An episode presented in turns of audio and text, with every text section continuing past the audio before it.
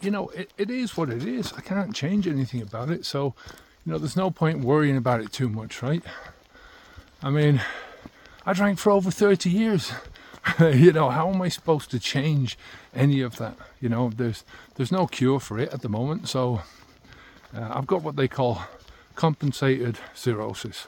So it's minor damage to some parts of my liver, minor scarring, which will will not heal.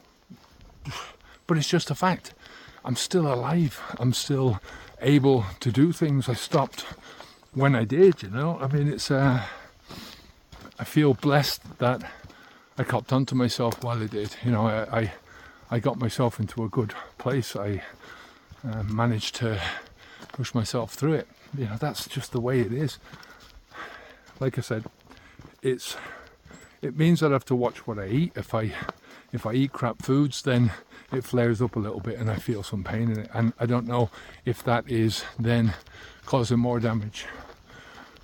But long term, I'm glad it's only that. You know, you have to look at uh, alcohol and think to yourself, it causes damage everywhere. Wherever the alcohol flows, the damage goes. Wherever the alcohol flows, the damage goes. I am much more worried about my brain and how much damage that was caused. Uh, but you know, like I said, I'm I'm an optimistic person.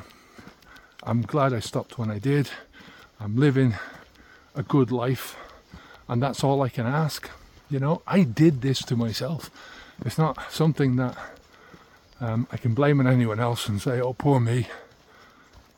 No, did it to myself, and I'm not saying that because um, I blame myself or beat myself up about it. No, it just is what it is.